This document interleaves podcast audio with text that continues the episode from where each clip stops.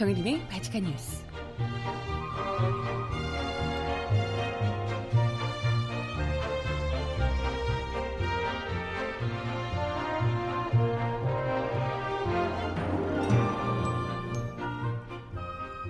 여러분 안녕하세요. 바칙한 뉴스 정혜림입니다. 어제 어, 자정이 넘도록 문재인 정부 공약이 담긴 내년도 예산안을 통과시키냐 마냐를 놓고 국회가 난리도 아니었다고 하네요. 거의 뭐 자유한국당이 어, 조폭 수준의 어깨 형님들 수준의 난동을 피워서 아주 어, 생방송으로 지켜보는 국민들 우라통을 터지게 했는데요. 아무튼 그러다가 얼떨결에 어, 표결 불참해서 법인세법 통과를 시켜주는데 1등 공신이 됐다라는 훈훈한 소식도 있습니다. 아무튼 진통 끝에 국회를 통과한 내년도 예산안 이야기를 함께 나눠보도록 할게요. 첫 곡은요. 멜로망스가 부르는 선물 듣고 오겠습니다. 신청곡 있으신 분 주세요.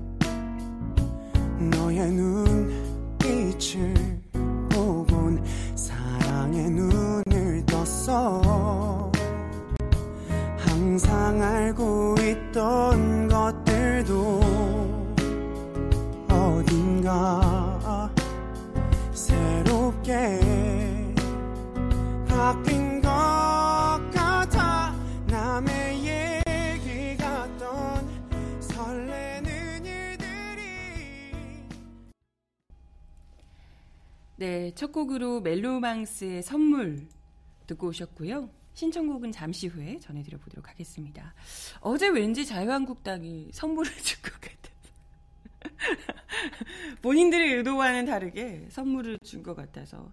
자유한국당이 뭐 계속해서 이렇게 음, 난동을 피울 줄 알았지만 그렇게 난동을 피우던 중에 본의 아니게 또 이렇게 뭐랄까요? 좀 도와준 셈이 돼서.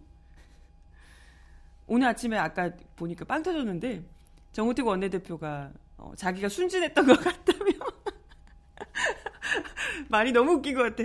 네 그렇게 난동을 폈는데 어, 자기가 손 순진했던 것 같다고.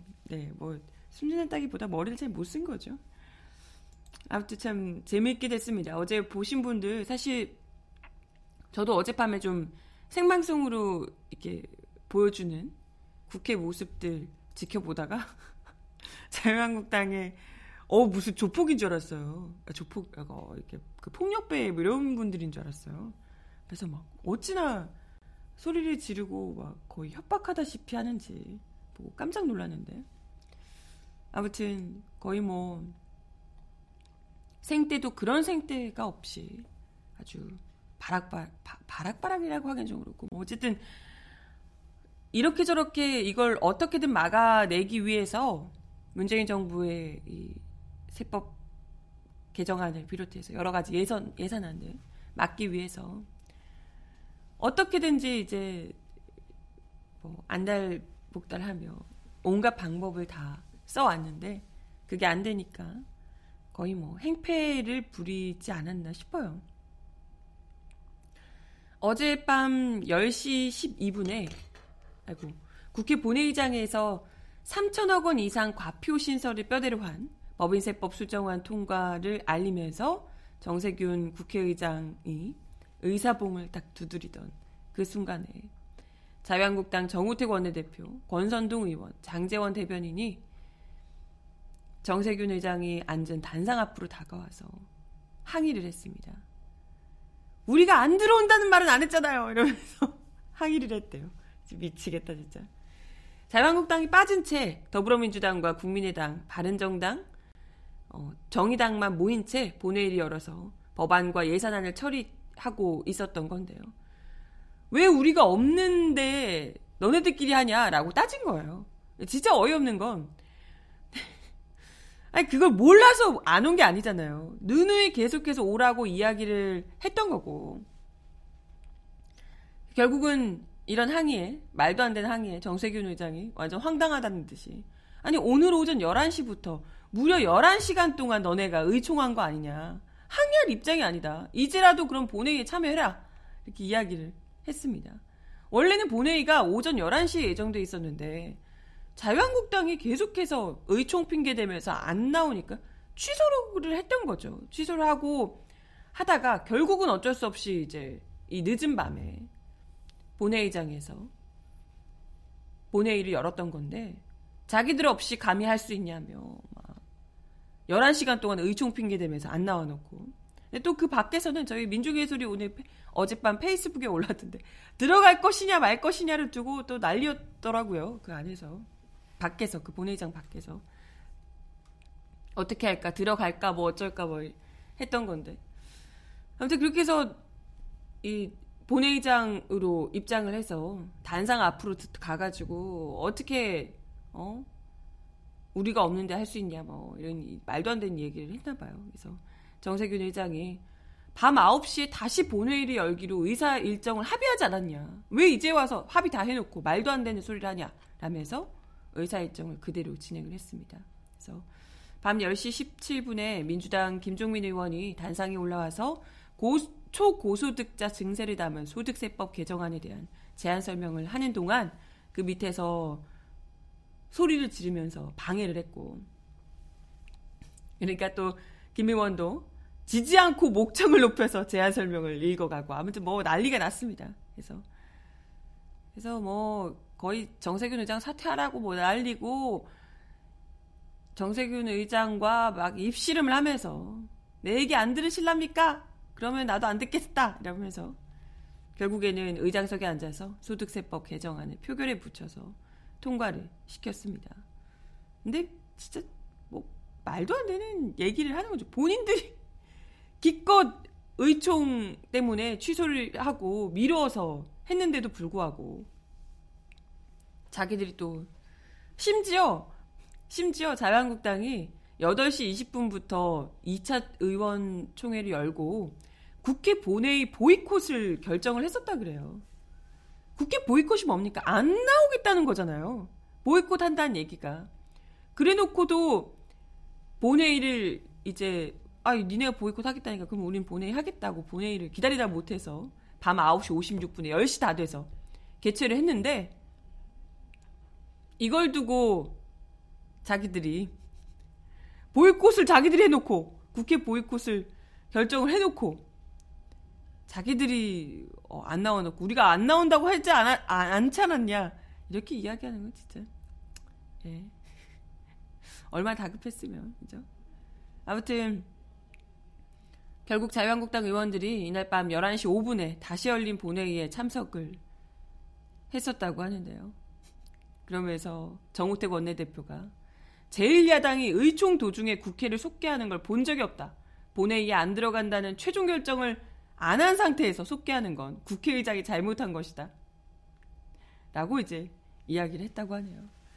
아니, 그렇게 오라고 오라고 하루 종일 얘기를 하는데 의총에서 대체 무슨 이야기를 그렇게 길게 하셨는지 이건 반대로 시간 끌기밖에 안 됐던 거잖아요. 그죠?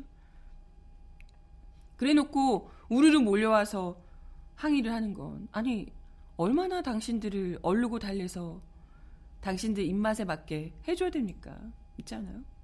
근데 참, 아무튼 뭐 자초한 일이다 이렇게 생각할 수밖에 없는데요. 아무튼 뭐 자유한국당 의원들은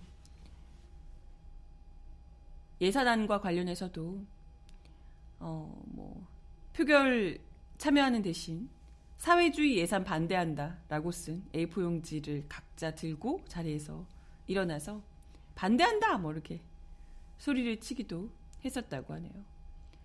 글쎄 그 어디가 사회주의 예산인지 공무원을 늘리겠다는 게 사회주의 예산인지 소방관들 늘리겠다 이게 사회주의 예산인지 그리고 본인들 직접 하기로 했던 단지 기간만 연장할 뿐인 예산을 하는 것도 사회주의 예산인지 어디가 사회주의 예산인지 좀 얘기를 해주시지. 거의 뭐 본인들이 하고 있는 것 자체가 독재면서 사회주의 운운하는 것 자체가 너무 웃기지 않나요? 네. 아무튼 뭐 이날 자유한국당이 만약에 그 표결에 참여를 했다면 오히려 부결됐을 수도 있다 그래요. 그래서 정우택 원내대표가 자기가 순진했다 이렇게 얘기하는 게 순진했다기보다는 명백히 이 뭐랄까요 판단 실수 어떻게 수를 던질 것인지를 좀 판단을 잘못하지 않았나 이런 생각을 하게 됩니다. 이 법인세법 개정안이 특히 이제 그 문제인데 표결에 재적 의원 298명 중 자유한국당 의원을 제외한 177명이 참여를 했다고요. 여야 합의에도 불구하고 실제로 찬성표를 던진 의원들이 의외로 133명밖에 안 됐었대요. 반대가 33표, 기권도 11표가 나왔습니다. 이렇다는 말은 만약에 자유한국당이 표결에 참여해서 전원 반대표를 던졌다. 이렇게 됐다면 부결됐을 가능성이 높다는 거죠. 그래서 음 원래는 원래는 한 뭐 과반이 130 재적 재석 의원 177명 중에 과반인 139명을 넘겨야 되는 상황이었는데 이 사람들이 다 전원, 전원 반대를 하고 뭐 이렇게 된다면 부결됐을 가능성도 있다는 거죠. 지금 133명밖에 찬성을 안 했으니까요. 그죠? 결과적으로 이분들이 보이콧을 안 하고 밖에서 생떼 부리면서 그런 짓을 안 하고 들어와서 합법적으로 절차적으로 잘 따져서 부결을 아니 부결이 아니라 반대를 던졌더라면 그냥 부결됐을 수 있다는 거죠. 이 말인즉 자유한국당이 법인 세법 통과시켜 준 거다. 네. 어, 이런 생각이 듭니다. 그래서 아마 자유한국당은 국민의당이 전원 찬성을 할 것이다 이렇게 생각을 했던 모양이에요. 그래서 어, 국민의당이 찬성을 할 테니까 그러면 우리가 들어가서 다 반대를 해도 어차피 통과될 거야라고 생각하고 이렇게 했던 모양인데 그런데 이제 국민의당에서 무려 반대표가 21표가 나왔다는 거죠. 음. 그래서 국민의당이 이럴 줄 모르고 반대표를 던져줄 줄 모르고 무턱대고 표결 보이콧을 선언한 자유한국당의 뼈아픈 실수다라고밖에 볼 수가 없지 않을까. 그러니까 그래서 이 화풀이를 한 거예요. 이렇게 될 줄 모르고 이게 이런 식으로 통과가 될 줄, 그것도 아슬아슬하게 통과가 될 줄 몰랐는데 딱 보니까 헐 우리가 반대했으면 이거 안 됐던 거잖아 라고 하니까 너무 화가 난 거야. 그래서 막 몰려와가지고 어이없게 정세균 의장에게 사퇴하라고 고함만 쳤던 거죠. 어머 너무 어떡해 진짜. 해놓고 이제 그러니까 다음 날 아침인 오늘 정우택 원내대표가 자기가 순진했던 것 같다며 순진한 게 아니라 어, 머리를 잘못 굴리신 거죠. 네, 잘못 굴리신 거죠. 아무튼 뭐 이게 다 정세균 의장 탓이라며 뭐 난데없이 본인들이 잘못해놓고 뭐 난리를 피웠다고 하던데, 아무튼 뜻대로 되지 않으니까 정세균 의장에게 책임을 전가하기 위해서 말을 바꾼 셈입니다. 근데 본회 분명히 본회의에 참석하지 않는다고 보이콧을 해놓고 이제 와서 뒤늦게 자기들 마음대로 안 되니까 뭐 정세균 의장이 잘못했다며 우리는 안 한다고 말하지 않았다며 이야기를 하는 것 보니 얼마나 당황했는지를 보여주는 거죠.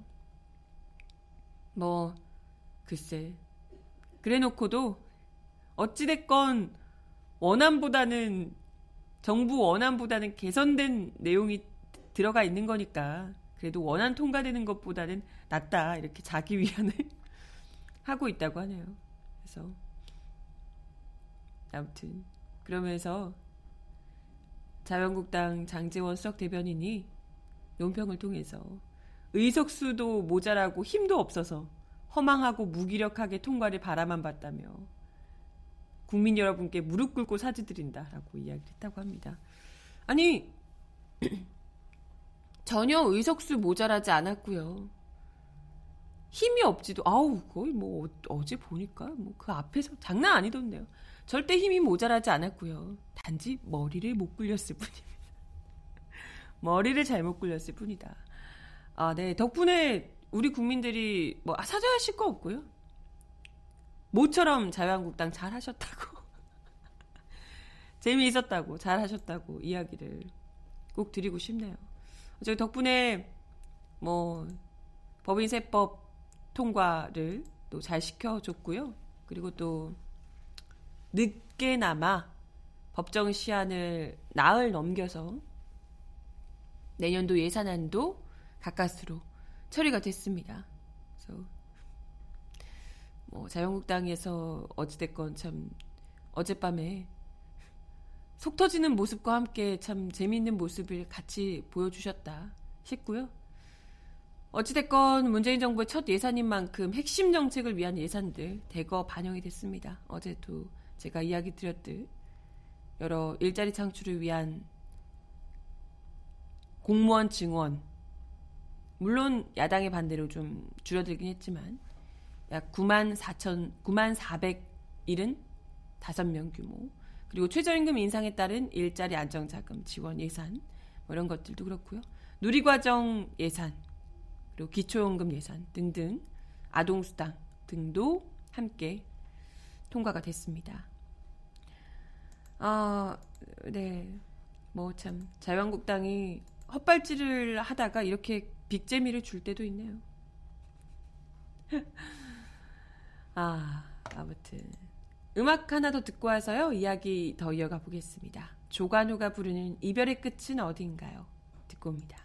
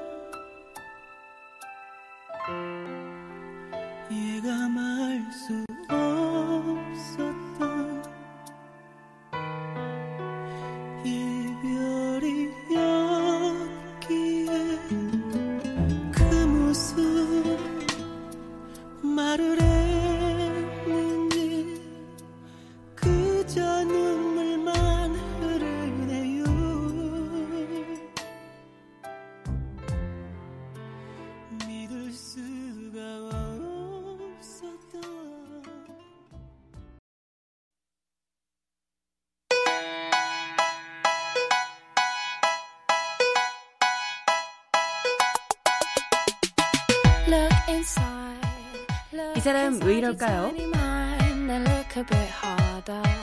Cause we're so uninspired, so sick and tired of all the hatred you harbor. So you say. 어제 가까스로 예산안이 통과가 됐지만 이 과정에서 국민의당 의원의 추태가 놀라, 도마 위에 오르고 있는 상황입니다.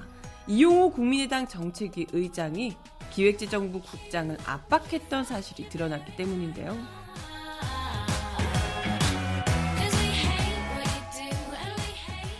이 정책위 의장은 지난 4일 밤 자신의 페이스북에 이 밤 순창과 임실의 50년 묵은 숙제를 풀기 위해 기재부와 담판을 벌이고 있습니다. 순창 밤제 터널과 임실 옥정호 수변도로 부디 제게 힘을 주세요. 라고 글을 올렸습니다. 이어서 기재부 담당 예산국장이 힘들다고 고개를 흔들길래 제가 그렇다면 예산 합의를 통째로 깨버리겠다고 압박했습니다. 라며 기획재정부 국장을 압박했다고 스스로 밝혔습니다. 또한 이 정책 의 장은 밤제터널 예산에 대해서 기재부가 장기 도로 계획에 포함이 안 돼 있고 비용 대비 타당성이 안 나온다고 완강히 버티고 있다며 요건이 안 되니까 부탁하는 것이지 그렇지 않으면 제가 왜 이런 밤에 당신에게 부탁하겠느냐고 응수했다라고 전했습니다. 옥정우 수변도로 예산에 대해서도 엊그제 정세균 국회의장 주재로 열린 3당 원내대표 정책위 의장 회동에서 정 의장님께 일갈했다. 의장께서 임실 옥정호 수변도로 문제를 해결하지 않고 서울로 오는 바람에 내가 힘들다며 기재부는 수변도로가 지방도로여서 불가능하다고 버티고 있다. 힘이 붙인다. 라고 주장했습니다. 하지만 이런 정책위 의장의 행동에 대해서 지역구 예산 확보를 위해서 원내 지도부의 지위를 압박용으로 사용하고 있다는 비판이 나오고 있습니다. 이는 앞서 이날 오후 여야 지도부가 2018년 예산안에 대해 법정 시한을 넘겨서 극적 타결을 이룬 지몇 시간도 지나지 않은 채 기재부 담당 국장을 만나서 이를 깨버리겠다라고 협박을 하면서 자신의 지역구 민원을 해결하려 한 것이기 때문입니다. 실제 이 정책위 의장이 글을 올린 뒤 새벽까지 이어진 국회 예산결산특위 소소위 막판 협상 과정에서 옥정호 예산은 실제로 일부 확보된 것으로 전해졌습니다. 한편 이 정책위 의장은 김동철 원내대표와 함께 국민의당의 협상 당사자였다고 하네요. 전북 남원시, 임실군, 순창군의 지역구 의원이기도 합니다.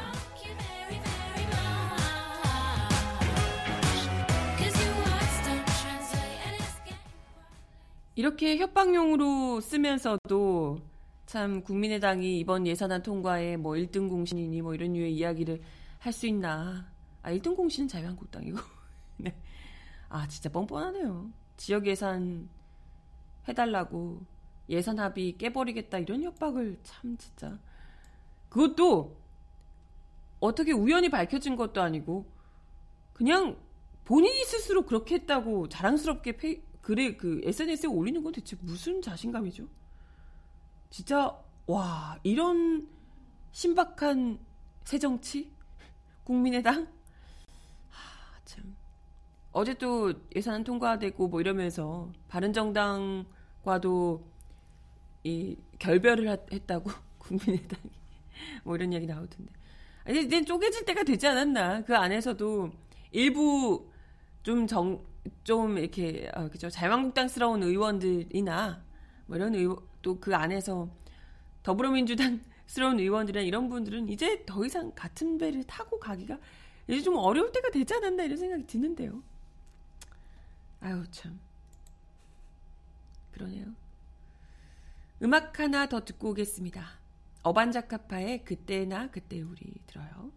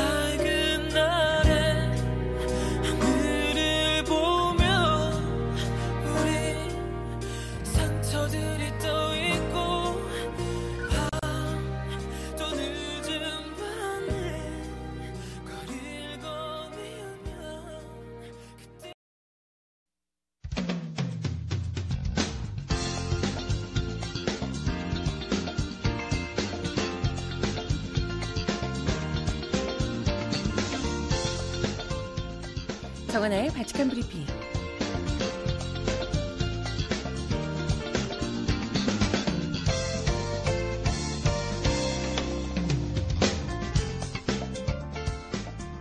첫 번째 소식입니다.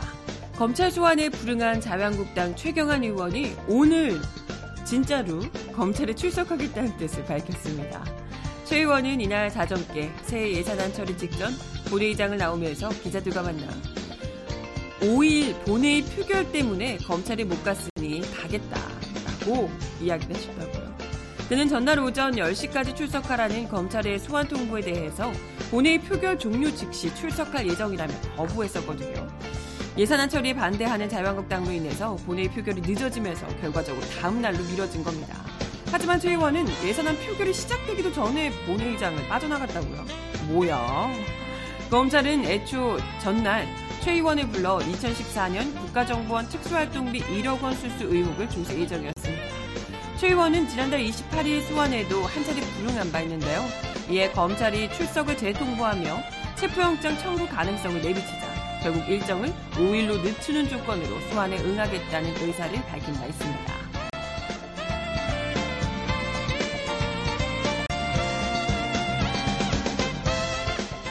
다음 소식입니다. 경북 구미시가 내년부터 초등학교 전면 무상급식을 결국 시행키로 했습니다.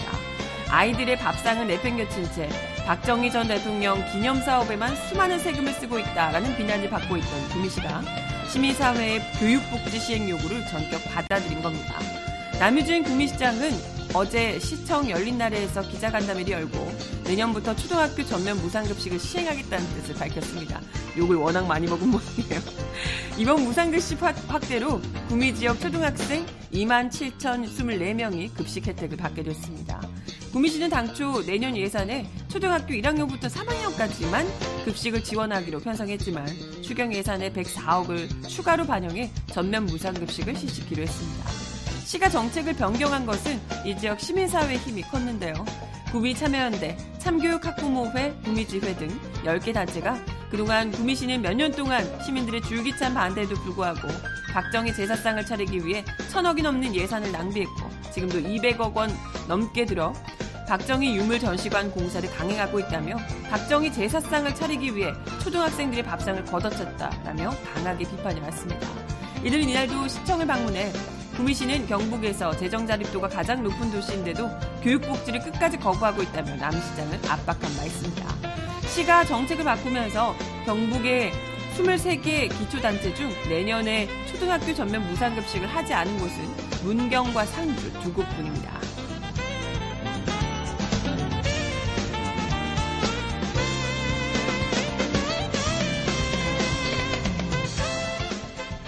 마지막 소식입니다. 지난달 4일 예멘의 후티 반군이 발사한 탄도미사일을 사우디아라비아가 미국제 패트리엇 미사일 방어 무기를 사용해 격추한 것으로 알려졌습니다.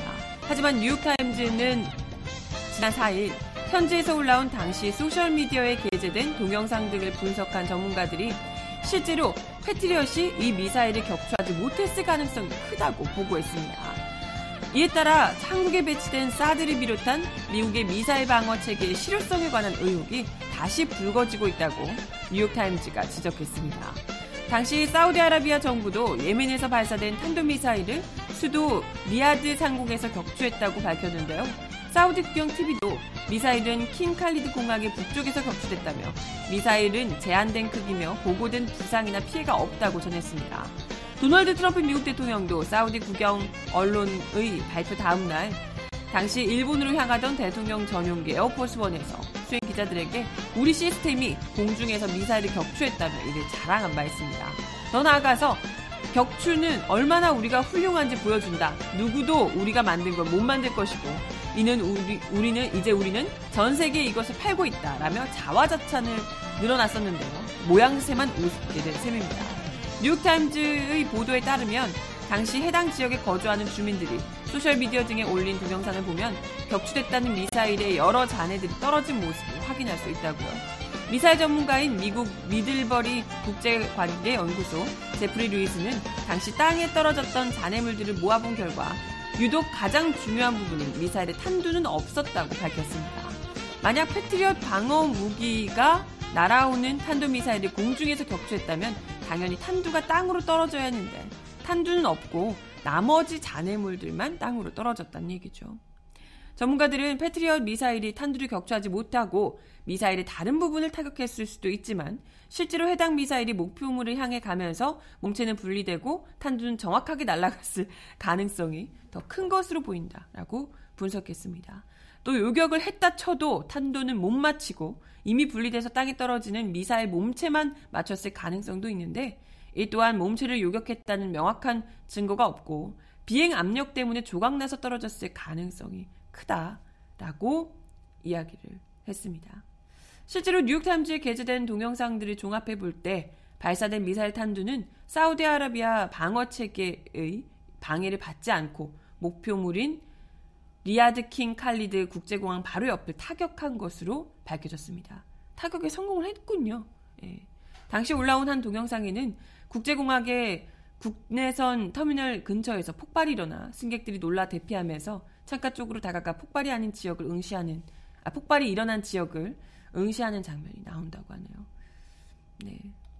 아무튼 이렇게 되면서 그동안 사드 등 미국의 미사일 방어 체계가 굉장히 효과가 있는 것처럼 자랑하면서 이야기를 했던 트럼프의 자화자찬이 거짓말로 상당히 무색하게 드러났고 국내에 들어오는 중인 들어오는 중이죠. 일부 들어왔고 계속해서 들어올 가능성이 높은 사드의 실효성과 관련해서도 다시금 의혹이 제기될 수밖에 없을 겁니다. 네, 음악 하나 더 듣고 와서 이야기 이어가 볼게요. 음, 정키가 부르는 첫사랑 듣습니다. 이른 아침 울린 알람 소리에 잠을 깨어 습관이 돼버린 네 생각으로 시작해 너. 어떤 마음인지 하루에도 수십 번씩 난 널 생각해. 오늘도 바쁜 하루 속에 네 연락을 기다리다가 누군가의 말에 네 모습을 그려보다 오 불안한 마음에 문득 지치고 외로워도 널 생각해 오늘도 가끔은 이런 내가 이상해도 네가 참 좋아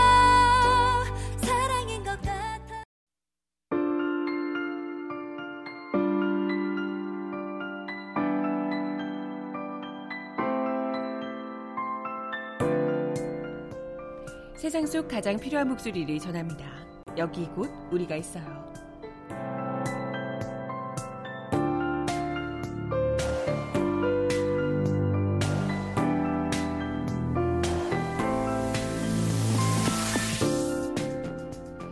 지난 2012년 파업 과정에서 부당해고로 해고된 이용마 전 노조 홍보국장, 강지웅 전 노조 사무처장 등 6명이 복직할 것으로 보입니다. 어제 전국 언론노조 문화방송본부는 노보를 통해 어떤 후보가 선임되든 새 사장의 첫 공식 직무 행위는 해고자 복직이 되어야 한다라고 주장하고 노조는 신임 사장이 8일 오전 첫 출근길에 노동조합 대표와 함께 해고자 즉각 복직을 담은 노사 공동선언 합의문을 대회 내외에 선포할 것을 제안한다라고 밝혔습니다. 문화방송 대주주인 방송문화진흥회가 7일 최종 면접을 통해 사장을 내정하면 이대 주주인 정수장학회와 함께 주주총회를 열고 신임 사장 선임 절차를 마무리하게 됩니다. 사장 후보는 임흥식 전 논설위원, 최승호 뉴스타파 프로듀서, 이우호 전 논설실장 등 3인이며 이들 모두 세 분 다 노조의 제안을 받아들이겠다는 뜻을 밝혔습니다. 누가 되더라도 해고자들이 복직할 수 있다는 얘기죠. 복직 절차는 문화방송이 내부 결제를 통해 대법원 상고를 취하면 취하하면 마무리가 됩니다. 문화방송 노조는 해고자의 직원 신분 회복은 대법원에 계류된 해고 무효 소송에 대해 문화방송이 상고를 취하하면 고등법원 판결이 최종 확정되며 법적으로 완결된다고 전했습니다. 문화방송은 2012년 파업 당시 파업을 주도했다는 이유로 6명의 언론인을 해고한 바 있습니다. 1, 2심에서 법원은 파업을 정당한 쟁의 행위로 판단해 이들 해고가 무효라고 판단했지만 회사의 상고로 1년 7개월째 대법원에 계류 중에 있었습니다. 드디어 이용마 기자님과 여러 MBC 해고 언론인들이 드디어 복귀하게 되는군요. 정말 오래 걸렸습니다. 얼른 건강도 되찾으셨으면 좋겠는데요. 부디 환하게 웃으시는 모습 다시 보고 싶네요. 마지막 곡으로 음, 곽진원이 부르는 버전의 같이 걸을까 들려드리면서 인사를 드리겠습니다. 피곤하면 잠깐 쉬어가 갈 길은 아직 머니까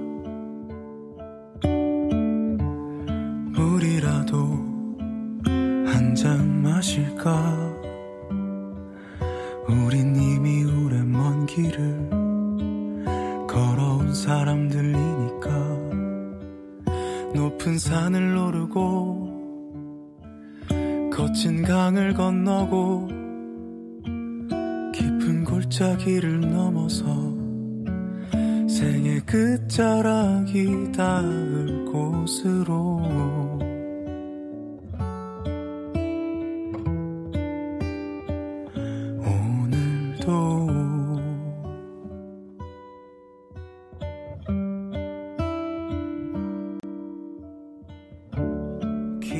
잃은 네, 오늘도 바지칸 뉴스 함께 해주셔서 감사하고요. 어, 날씨가 오늘도 눈 때문에 눈도 내리고 비도 내리고 춥다고 하는데 감기 조심하시고 바지칸 뉴스는 내일 10시에 다시 오겠습니다. 여러분 내일도 같이 걸어요. 안녕. 좁은 어깨라도 내주어 다시 무릎에 힘을 넣어 산을 오르고 거친 강을 건너고 깊은 골짜기를 넘어서 생의 끝자락이 닿을